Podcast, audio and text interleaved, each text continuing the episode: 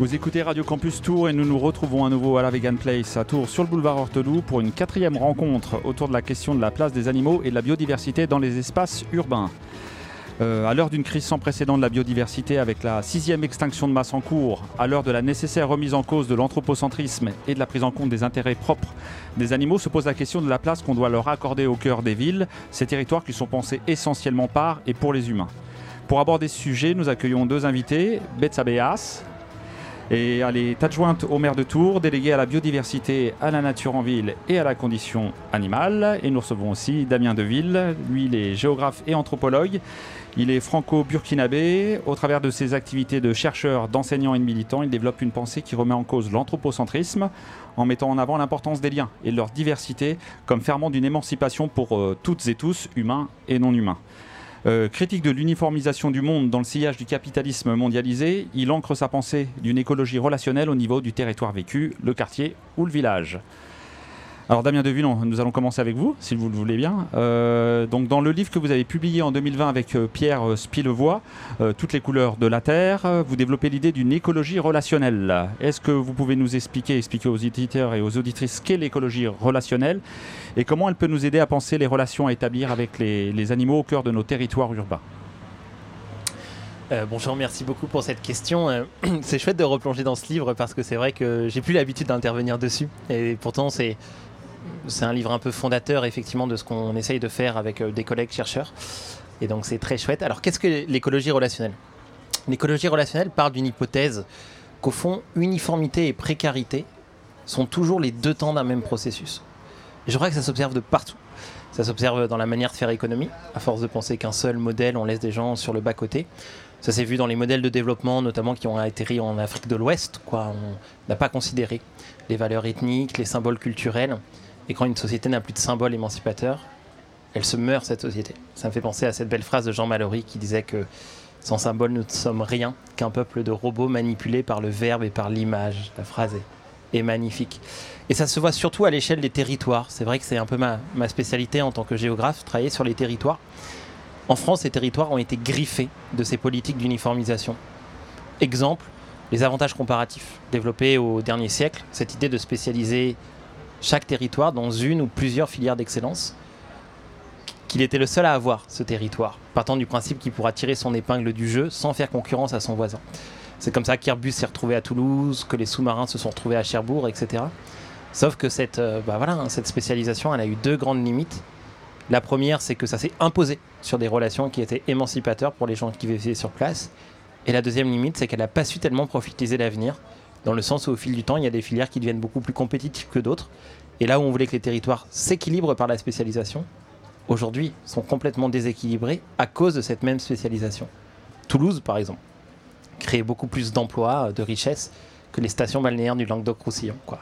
Alors ça commence à changer avec Montpellier, mais pendant longtemps il y a eu un déficit, quoi. Et que dire de ces territoires qui ont été spécialisés dans des filières qui n'existent plus du tout aujourd'hui. Les hommes du noir, les mineurs, les femmes du fil, le textile, les hommes du feu, la chaudronnerie, quoi.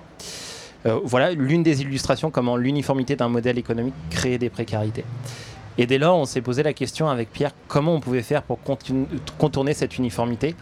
Et on est arrivé à l'hypothèse, au fond, que c'était par la relation à l'autre qu'on y arrivera. Parce que 1 plus 1 en anthropologie, pour le dire vite, ça n'a jamais fait 2, quoi. Ça donne toujours un résultat qui est largement supérieur à la somme des parties. Un humain plus un chien, ça ne fait pas 2. L'amitié rajoute un 3, les souvenirs rajoutent un 4. Ça crée du temps, de l'espace. Dès lors... imaginez tout ce qu'il est possible de faire à l'échelle des territoires, avec une multitude d'humains d'un côté, une multitude de non-humains de l'autre. Et donc l'écologie relationnelle, c'est vraiment une invitation à penser autrement, voilà, par les opportunités qui émergent de ceux et celles qui osent tisser le lien à l'autre, entre humains d'abord et avec le non-humain ensuite. Très bien. Betsabée Haas, on va se tourner vers vous. Vous faites partie des délégués à la condition animale qui sont apparus dans les municipalités écologistes ces dernières années. Quel est le rôle d'une déléguée à la condition animale et quelles sont les actions principales que vous avez engagées sur la ville de Tours en faveur des animaux ? Alors d'abord, merci, bonjour à toutes et tous. Un grand plaisir d'être ici dans la ville des Tours pour la Vegan Place. Dire que ce qui m'a paru très important, nous paraît très important, hein, puisqu'on est nombreux à avoir cette qualification de délégué à la condition animale, c'est la déchosification. En fait, on se rend compte que ça, tout le vivant, hein, là je parle aussi des arbres, on est dans une société, et là je rejoins ce que disait Damien, on est dans une société de consommation du vivant, de consommation des vivants, quels qu'ils soient. Et bien entendu, on arrive à la fin finalement d'un système.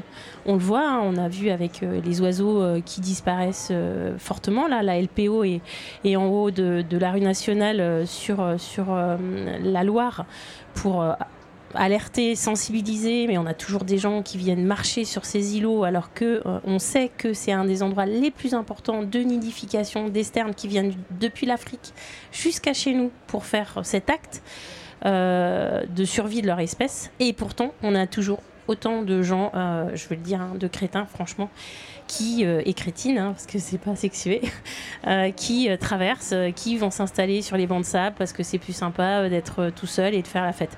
Donc voilà, donc je pense que c'est aussi, quand on est adjoint à la condition animale, c'est mettre en avant le fait qu'il y a de la place. La place, elle existe. On nous dit toujours, il n'y a pas de place, c'est compliqué, etc.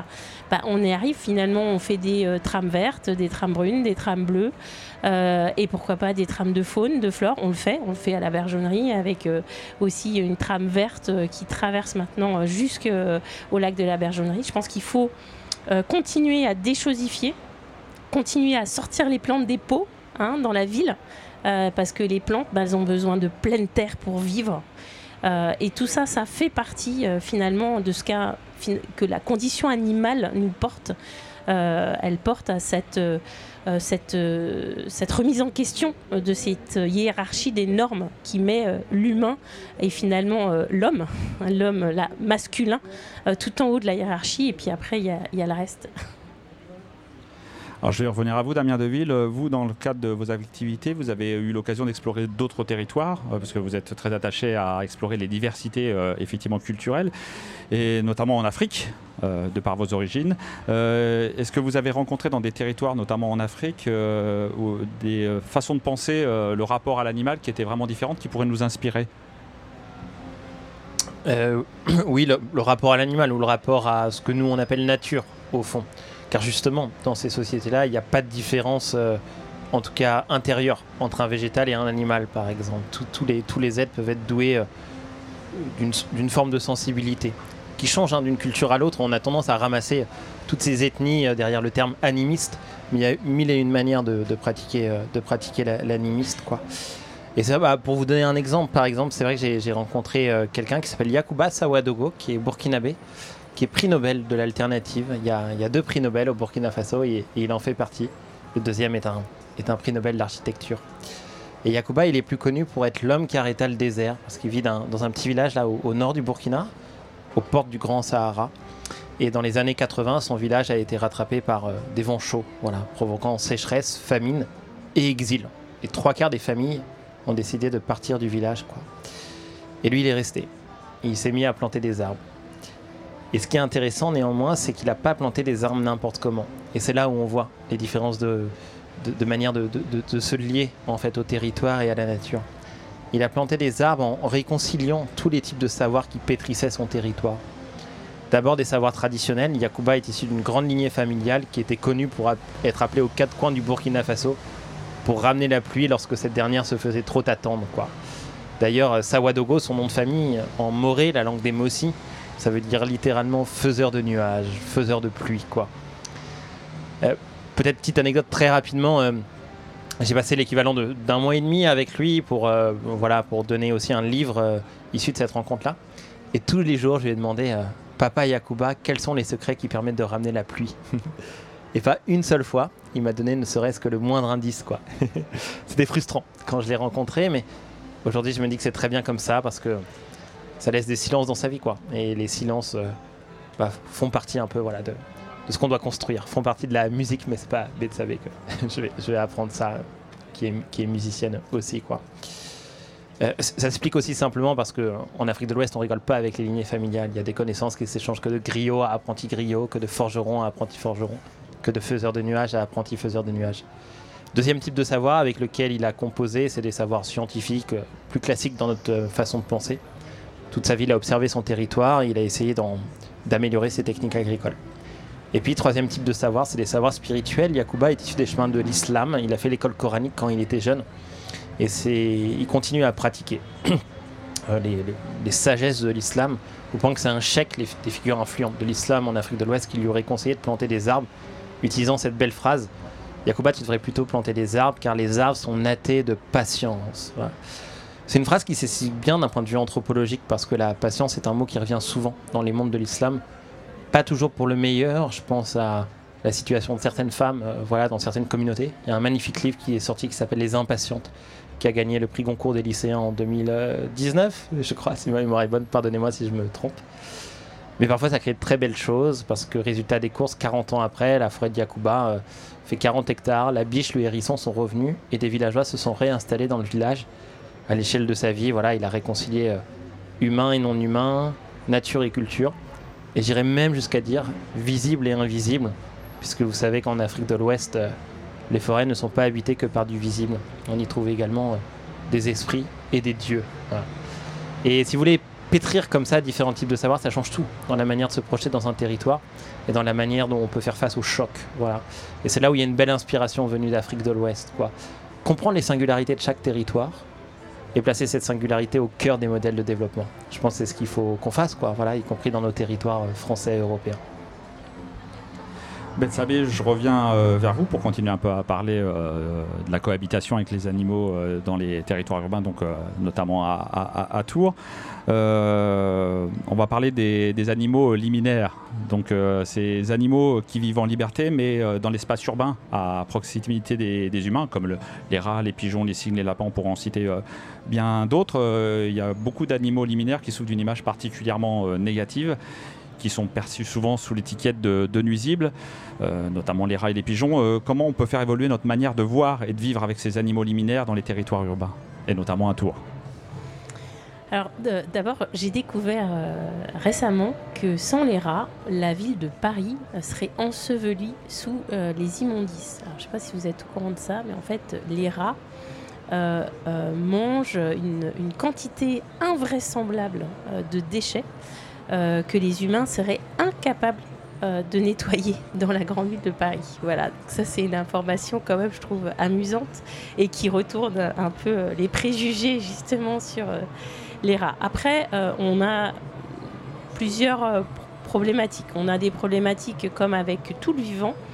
Vous savez que le nombre de gens qui vont vous dire que les feuilles c'est sale. Vous imaginez pour les rats. Donc on a, je pense, un travail à faire d'éducation à ce que c'est la nature. Mais c'est compliqué parce que la nature, d'abord, elle est tellement diverse.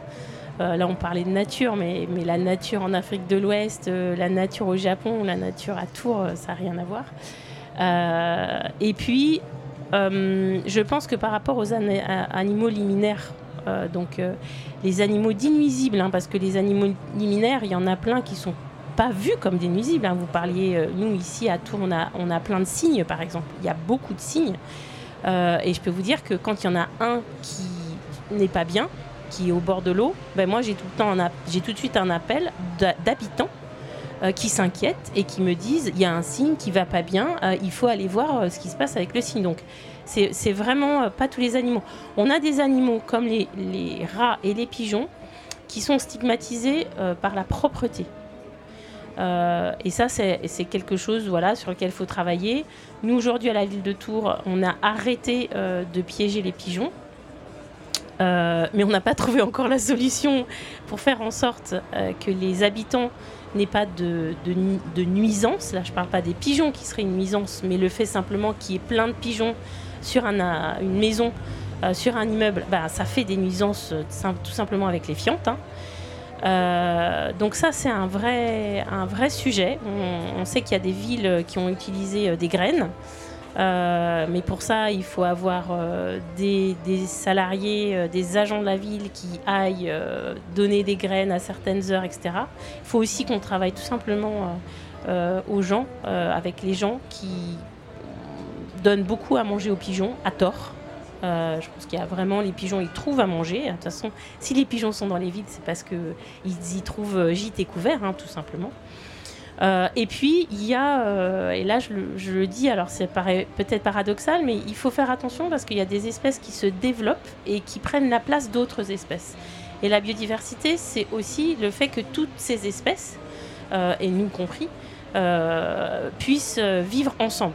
Là, on a la marche des fiertés aujourd'hui à Tours, et qui revendique le fait qu'on puisse tous vivre ensemble en harmonie. Et qu'il n'y ait pas une espèce, entre guillemets, qui prenne le dessus sur toutes les autres.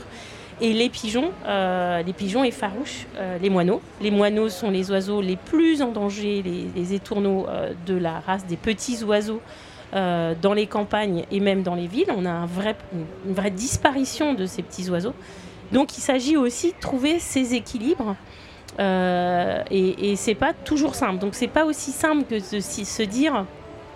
il n'y a aucune raison de faire la guerre aux pigeons parce que les pigeons, ils sont là, ils ont le droit d'être là. C'est aussi que nous, les humains, à partir du moment où on crée des écosystèmes qui nous sont propres, amènent un certain type d'animaux liminaires qui vont bien sûr se rattacher, un peu comme les poissons qui suivent les requins, hein, on les connaît bien, qui se rattachent à cet écosystème-là et qui vont vivre et se développer dans cet écosystème. Donc voilà, moi je pense qu'il y a du travail à faire de pédagogie, il y a du travail à faire technique, et là vraiment c'est quelque chose qui va prendre du temps, parce qu'il faut qu'on mette en place des nichoirs, des endroits où les oiseaux peuvent aller, etc. Donc c'est quand même tout un travail aussi d'acculturation des services, parce qu'on n'en parle pas, mais c'est quand même une culture des services. Et puis après, c'est aussi un équilibre dans la ville pour qu'il n'y ait pas une espèce. Et là, je fais un petit clin d'œil aux propriétaires de chats, puisque ce n'est pas vu comme une espèce liminaire. Néanmoins, les chats tuent énormément d'oiseaux et donc de moineaux, de petits oiseaux dans les villes. Donc vraiment, les propriétaires de chats, si vous pouvez mettre des petits grelots à vos chats, ce serait vraiment super. Et puis stériliser vos chats, un couple de chats en 4 ans, c'est plus de 20 000 chatons. Donc je veux dire, il y a un moment, il faut aussi qu'on soit tous responsables des animaux qui vivent avec nous. Alors moi j'avais une autre question pour Betsabée Haas sur le sujet des animaux qu'on voit en ville. Alors les premiers, dans la ville de Tours, les premiers auxquels j'ai pensé, c'est les animaux par exemple du jardin botanique. Donc j'aimerais savoir par qui ils sont soignés, et donc si c'est des animaux municipaux entre guillemets, est-ce qu'à terme on pourrait considérer qu'ils sont un peu comme des agents municipaux ? Est-ce qu'on pourrait considérer que c'est des agents municipaux ? J'ai pensé également à la brigade hippomobile. Bon là c'est la police nationale je crois, mais est-ce que cela étant, est-ce qu'il y a un lien avec la mairie de Tours pour savoir comment on les fait circuler dans la ville ? Et la dernière chose à laquelle j'ai pensé sur le fond de la marche des fiertés qui arrive, qui s'approche, c'était est-ce qu'il y a un service fourrière pour les animaux errants dans la ville de Tours, et est-ce que les agents qui travaillent dans ce service sont formés à l'éthique animale ? Oui, alors tout d'abord, je vais repartir de votre dernière question. Oui, donc la fourrière animale, les agents sont bien formés. On a même quelqu'un qui s'occupe des animaux des NEC, des NAC, on dit d'ailleurs, pas des NEC, des NAC. Le NEC, c'est les rives du Cher. Donc, il y a beaucoup de bruit, hein. Il y a tout ce travail-là est fait. C'est la métropole, hein, qui gère la fourrière.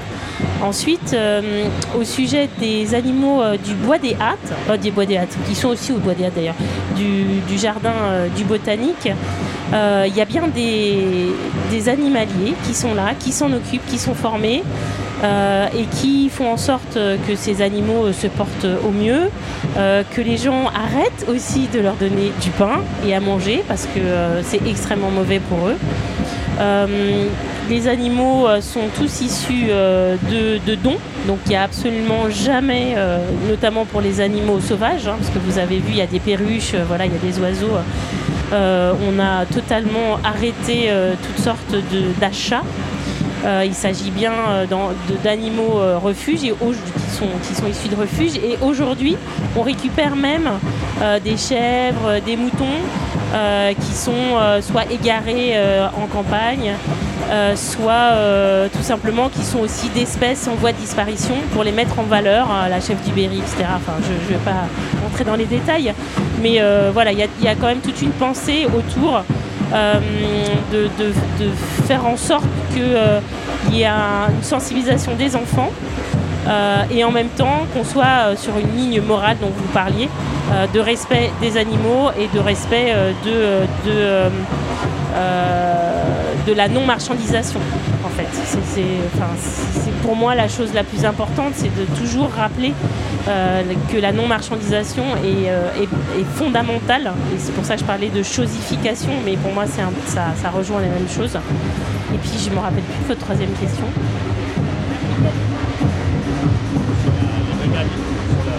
La brigade équestre. Et ben écoutez, la brigade équestre, en fait, elle sort quand elle a son propre fonctionnement. Moi, je ne le connais pas. Je sais simplement que quand on a fait les journées, à chaque fois qu'on fait la journée mondiale des animaux, puisque ça, chaque année, il y a une journée dédiée aux animaux. Cette fois-ci, c'est toujours le premier dimanche d'octobre. Elle est dédiée cette année aux chiens et aux chats. L'année dernière, elle était dédiée aux oiseaux. Et ils viennent toujours parce qu'en effet, ils considèrent, et là vous parliez de partenariat et vous parliez que les animaux seraient des agents, comme les agents qui de la ville. Je peux dire qu'entre un cheval et puis son cavalier ou son cavalière, dans cette équipe équestre de la police, ce sont vraiment des équipes. Et là, on est vraiment sur des duos. Et donc, oui, on pourrait considérer que le cheval est un agent de la ville. Damien Deville, alors vous avez travaillé aussi, outre sur l'écologie relationnelle, sur les jardins ouvriers et les jardins familiaux.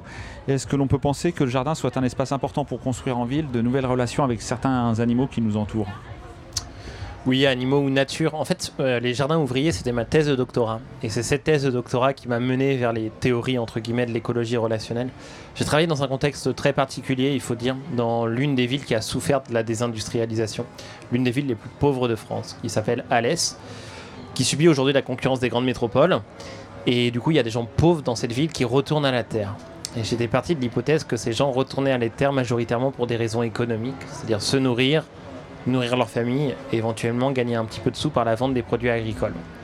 Et c'est vrai, ils me l'ont tous dit.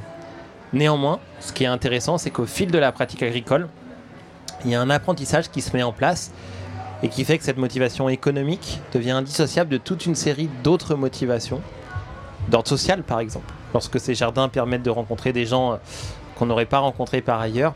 Alors c'est vrai qu'il y a quand même une dynamique où c'est chacun sa parcelle, et chacun est maître d'ouvrage, si j'ose me permettre les expressions, au sein de sa parcelle.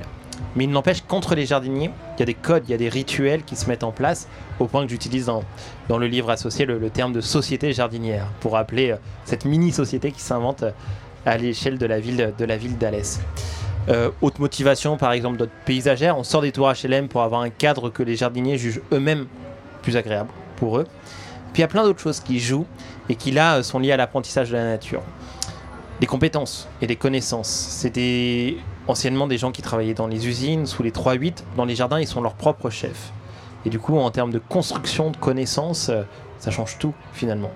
Ils sont leurs propres chefs pour le pire comme pour le meilleur, au point que c'est vrai que certains utilisent toujours un petit peu des produits chimiques, mais d'autres évoluent également en termes de pratiques agricoles.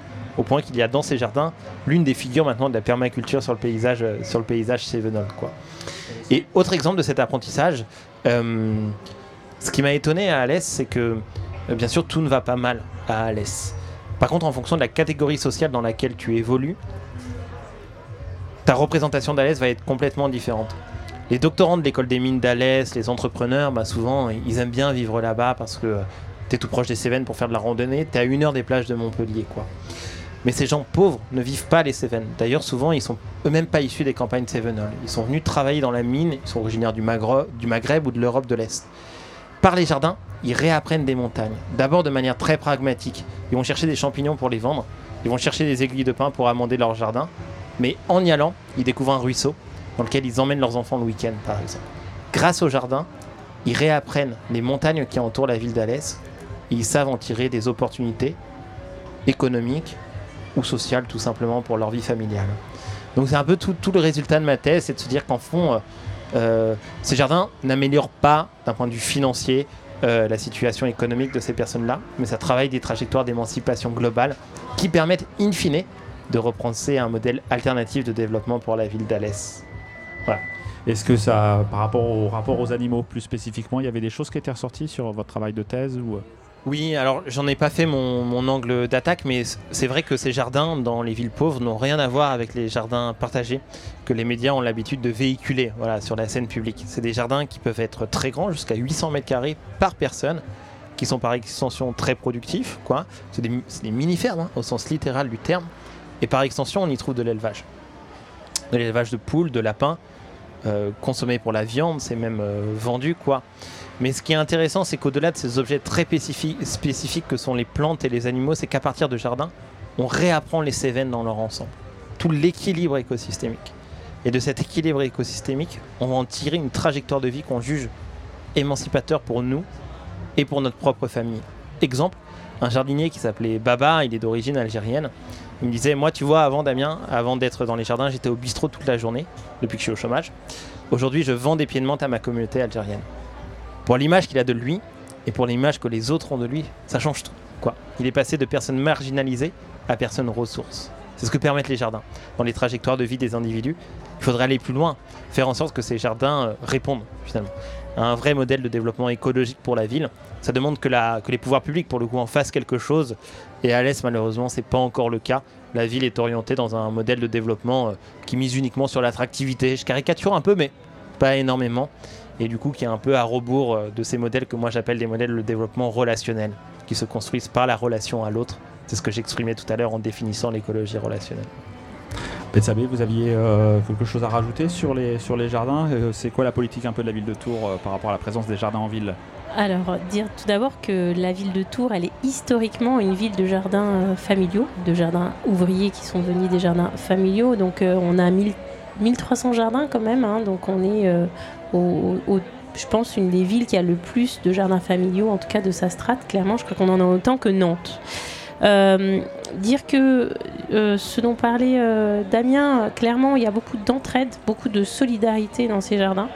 Il y a aussi un rapport de facto à une terre nourricière. On est sur une terre maraîchère à Tours, entre Loir-et-Cher, une terre de limon, une terre enrichie par les crues. Donc il y a obligatoirement un lien très fort avec le paysage. Et il y a un lien très fort aujourd'hui avec le dérèglement climatique que les jardiniers ne peuvent pas ne pas voir. Ils ne peuvent pas ne pas voir la diminution des oiseaux dans le ciel. Ils le disent, hein. Moi, j'ai moi-même un jardin familial. Et on en parle souvent du fait que il y a de moins en moins d'oiseaux. Alors ça ne veut pas dire qu'il y a une action qui est faite, hein, derrière, mais ils sont aux avant-postes finalement de cette perception. Il ne pleut pas, et je peux vous dire, il y a 5 ans, il n'y avait pas une seule personne qui paillait, et Dieu seul sait que le paillage est important pour la petite faune. Aujourd'hui, tout le monde paille, tout le monde. Donc ces jardins, je dirais que c'est plutôt de manière indirecte. Je pense pas que les gens ont une volonté de mettre en valeur la faune sauvage de la ville, aussi parce que il y a la peur des serpents, il y a plein de choses, voilà, même si personne n'a été piqué par un serpent depuis peut-être la Seconde Guerre mondiale, mais il y a voilà, ça fait partie. On a vu une vipère, on a vu Mais à côté de ça, du fait des pratiques, du fait du réchauffement climatique, du fait qu'ils sont aux avant-postes de ça, qu'ils ont envie d'avoir des récoltes, ils s'adaptent et ils adaptent le paysage jardiné finalement aux espèces locales qui y trouvent leur gîte et leur couvert de manière indirecte. Donc il y a quelque chose de très positif et on va continuer à créer des jardins familiaux. Il va en avoir dans le nord de la ville. On continue à en séparer aussi parce que alors, des parcelles de 800 mètres carrés, c'est énorme. Donc nous, on est plutôt sur de 200 mètres carrés, voire 300. Et pour les urbains, c'est déjà beaucoup trop. Donc on a beaucoup de personnes, bien sûr, à la retraite. Mais il y a plein de gens qui ne sont pas à la retraite, qui ont envie de faire du jardinage, ont envie d'avoir les mains dans la terre, ont envie de se reconnecter avec cette réalité-là. Et pour eux, ben, en fait, on est en train de diviser les jardins familiaux, remettre une double cabane, faire des doubles cabanes, enfin, essayer de s'organiser pour que plus de gens puissent en bénéficier sur des peut-être plus petits terrains qui permettent à tout un chacun de se lancer, notamment beaucoup de femmes. Donc, on est en train d'installer des toilettes. Parce que ça, il n'y avait pas et c'était très très masculin et aujourd'hui, il y a de plus en plus de femmes qui font du jardinage. Donc voilà, je pense que les jardins sont vraiment en train d'évoluer. Le concours des jardins familiaux a aussi évolué avec un prix de la permaculture. Donc voilà, on fait avancer les choses petit à petit et les jardins sont en effet peut-être indirectement donc un endroit, un refuge pour la faune sauvage liminaire de la ville de Tours. Alors, comme on a pris un petit peu de retard, je vais vous poser une dernière question, puis après on proposera au public de poser des questions. Pour terminer notre échange, est-ce que vous pouvez nous parler l'une et l'autre des animaux que vous avez le plaisir de côtoyer là où vous vivez ? Alors je crois que Betsabée peut-être en ville et puis Damien plutôt à la campagne, je crois. C'est une très belle question, merci pour ça. Moi, je vis maintenant dans le sud de la Sarthe. J'ai repris la maison de ma grand-mère suite à son décès. D'ailleurs, j'avais des appréhensions en reprenant sa maison, quoi, parce que bon, c'était une maison chargée de beaucoup de bonheur, mais aussi de moments difficiles, quoi. Et maintenant, je suis très heureux comme ça parce que j'ai réalisé quelque chose d'important, c'est que les fantômes ne peuvent pas tuer les vivants. Par contre, les vivants peuvent tuer les fantômes en les oubliant, quoi. Et je suis très heureux d'expérimenter une vie qui empêche l'oubli d'une certaine manière. Donc, peut-être premier non-humain avec lequel je vis, c'est voilà, les fantômes qui composent ma propre existence, quoi. Deuxième animal, alors, ouais, j'ai grandi en meute au sens littéral du terme, puisque ma maman, mère au foyer, pour arrondir les fins de mois, faisait pensionnat canin. Et on avait 2 chiens aussi de base à la maison. Du coup, je rentrais du collège, il y avait parfois jusqu'à 9 chiens à la maison pour mon plus grand bonheur. Et du coup, c'est devenu une habitude, une extension presque de mon propre corps de vivre avec eux. Et donc, je vis actuellement avec 2 chiens du Grand Nord. Et puis, là où je vis, dans la Sarthe, je finirai par là. C'est que 2 chiens, si ça ne tiendrait qu'à moi, il y en aurait plus.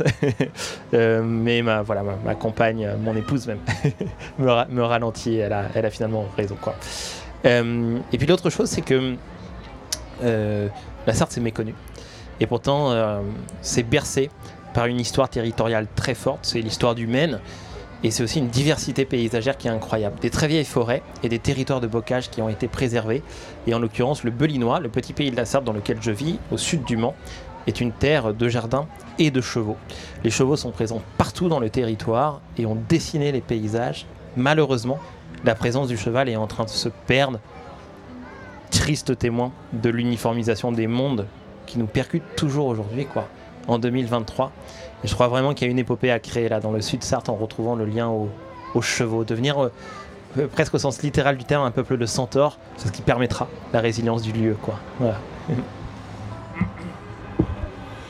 Alors pour moi ce sera les oiseaux de Loire. Vraiment c'est quelque chose qui est frappant dans cette ville. Les oiseaux quand on passe, alors là je passe le pont de fil, il y a une espèce de banc de sable. Et les sternes sont partis et les pigeons, je pense qu'il y a une colonie de 500 pigeons qui sont installés là. Mais je trouve ça génial. Et à chaque fois que je passe, j'ai une copine qui a une petite mare chez elle à jouer. Et elle me disait qu'elle comprenait pas, il y avait de moins en moins de poissons dans sa mare. Et elle a vu un matin un héron cendré foncer dans sa mare, lui manger ses poissons et repartir. Voilà, il y a une avifaune sur cette ville, sur cette métropole qui est exceptionnelle. Et c'est un vrai bonheur de les entendre, de les voir, de les sentir simplement autour de nous. Donc moi, ce serait plutôt les oiseaux, ouais. Eh bien, merci pour avoir terminé avec tant de poésie. On a 5 minutes pour des questions du public. Donc, est-ce qu'il y a des questions ?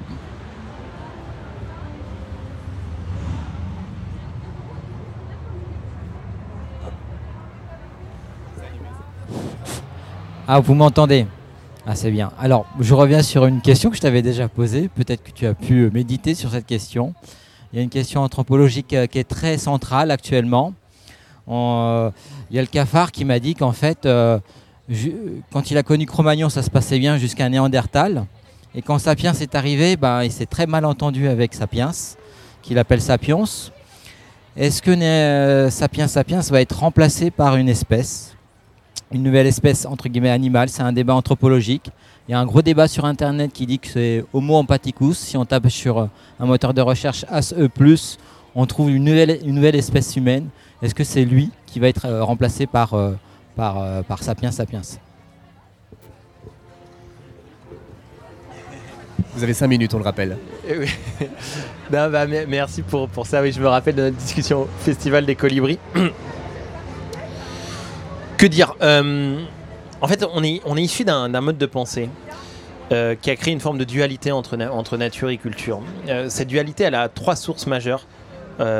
Si je vais de la plus récente à la plus ancienne, il y a l'hypervirtualité des mondes dans lesquels on vit actuellement. C'est des territoires qui décollent au sens littéral du terme, quoi. On perd les pieds sur terre. Ce qui est presque paradoxal avec le capitalisme, finalement, qui considère chaque territoire comme ressource. L'hypervirtualité, c'est que tu sors carrément de la ressource, quoi. C'est l'un des paradoxes, quoi. Deuxième vecteur de la dualité entre nature et culture, il y a la pensée des Lumières, bien sûr, et notamment la pensée de Descartes, qui a précédé les Lumières, mais sa pensée a été fondatrice de celle des Lumières. Et puis il y a un autre vecteur, c'est l'émergence des religions monothéistes, avec notamment un épisode phare qu'on retrouve dans tous les textes sacrés, qui est lorsque Moïse reçoit les 10 commandements sur le mont Sinaï. Pourquoi ? Parce que ces 10 commandements, c'est des injonctions de l'homme envers l'homme, de l'humain envers l'humain, et pas du tout de l'humain envers un territoire. Or, nous sommes des êtres métissés. Au sens littéral du terme, on n'en a plus fait une quête citoyenne et politique, et pourtant, la couleur de la terre dans laquelle on a grandi influence nos corps, influence nos esprits. Nous sommes en partie le résultat des relations qui nous composent, quoi. Je trouve que c'est vraiment cette quête qu'il faut retrouver. Il y a plein de courants de pensée en écologie. Là d'ailleurs, c'est des débats un peu théoriques, mais il y a plein de courants de pensée en écologie, mais tous ne travaillent pas ces réciprocités entre nature et culture, qui perpétue cette forme de dualité malgré eux. Exemple, les territorialistes. Donc ça, c'est une école de géographes qui vient de Florence. Voilà, eux, ils sont vraiment sur des approches locales, de patrimonialisation des biens naturels, mais ils sont pas vraiment dans cette idée sur comment changer le milieu nous change en tant qu'être humain à notre tour, quoi. Face à ça, il y a l'approche biorégionaliste qui est un peu plus intéressante à mon sens, qui travaille davantage ces réciprocités, mais pas vraiment dans une optique de co-développement, quoi. À mon avis, il y a une nouvelle école qui en est à peine à ses prémices, qui puise d'ailleurs dans les sciences du milieu, qui sont originaires en grande partie du Japon, avec des concepts comme le concept de Fudo, par exemple, qui pourrait être résumé à travers cette phrase : l'être se crée en créant son milieu. Voilà. Elle est magnifique, cette phrase. On crée notre milieu et en changeant notre milieu nous transforme en retour. Dès lors, on peut se questionner sur quel geste on a envie de faire pour changer le cœur de l'humain lui-même, quoi. Et je pense que les gestes qu'il faut faire, c'est retourner vers ce que j'appelle des formes d'hybridité, quoi. Entre humains et non-humains, entre hommes et territoires. On doit devenir métisser les mondes, quoi. Voilà. Et alors, est-ce que ça sera remplacé par une autre espèce ? Je sais pas. En tout cas, devenir des êtres hybrides, ça, j'y crois énormément, et peut-être vous partager une référence sur ça qui est, je trouve, l'un des livres les plus fondateurs de cette pensée-là. C'est Croire aux fauves de Nastacien Martin. Je sais pas si vous l'avez lu, gagné des prix littéraires, ouais. C'est toute l'histoire d'une rencontre entre son métier d'anthropologue, c'est une anthropologue, hein, elle a fait sa thèse avec Philippe Descola. Et sur son terrain de thèse, elle a été attaquée par un ours qui l'a complètement défigurée, quoi. Et ça a complètement changé sa pratique de l'anthropologie. Et elle se questionne sur comment l'ours s'invite au quotidien dans sa pratique de l'anthropologie. Elle travaille une forme d'hybridité. Dans ce sens où, ça je peux vous le dire, ça ne spoil pas le livre, mais qu'elle ne fait plus de l'anthropologie en tant qu'anthropologue, elle fait de l'anthropologie en tant que femme ours du Kamchatka. C'est magnifique comme exercice de pensée. Et je crois que c'est cette quête intellectuelle qui doit nous attendre, à mon sens. Pardon, c'est un peu perché ce que je viens de dire, mais ça débouche sur des choses concrètes aussi dans les territoires. Voilà. Moi, j'ai rien à rajouter. Hein. C'est une réponse qui me convient complètement. Je pense qu'on est ce qu'on fait et on fait ce qu'on est. Et c'est pour ça aussi qu'à Ville de Tours, on engage les gens à planter des arbres, parce que quand on plante, eh ben, on fait et on aime ce qu'on fait. Et je pense qu'il faut qu'on soit dans le faire et dans l'être, parce que sinon, on se déconnecte. On se déconnecte des animaux qui nous entourent, on se déconnecte des humains qui nous entourent, on se déconnecte de la différence, de la diversité. Vous parliez de quelle espèce va nous suivre. Comment savoir, justement ? On sera pas là pour le vivre et on est en train de le vivre en même temps. Donc, c'est assez génial. Eh bien, merci beaucoup à tous les deux pour votre participation.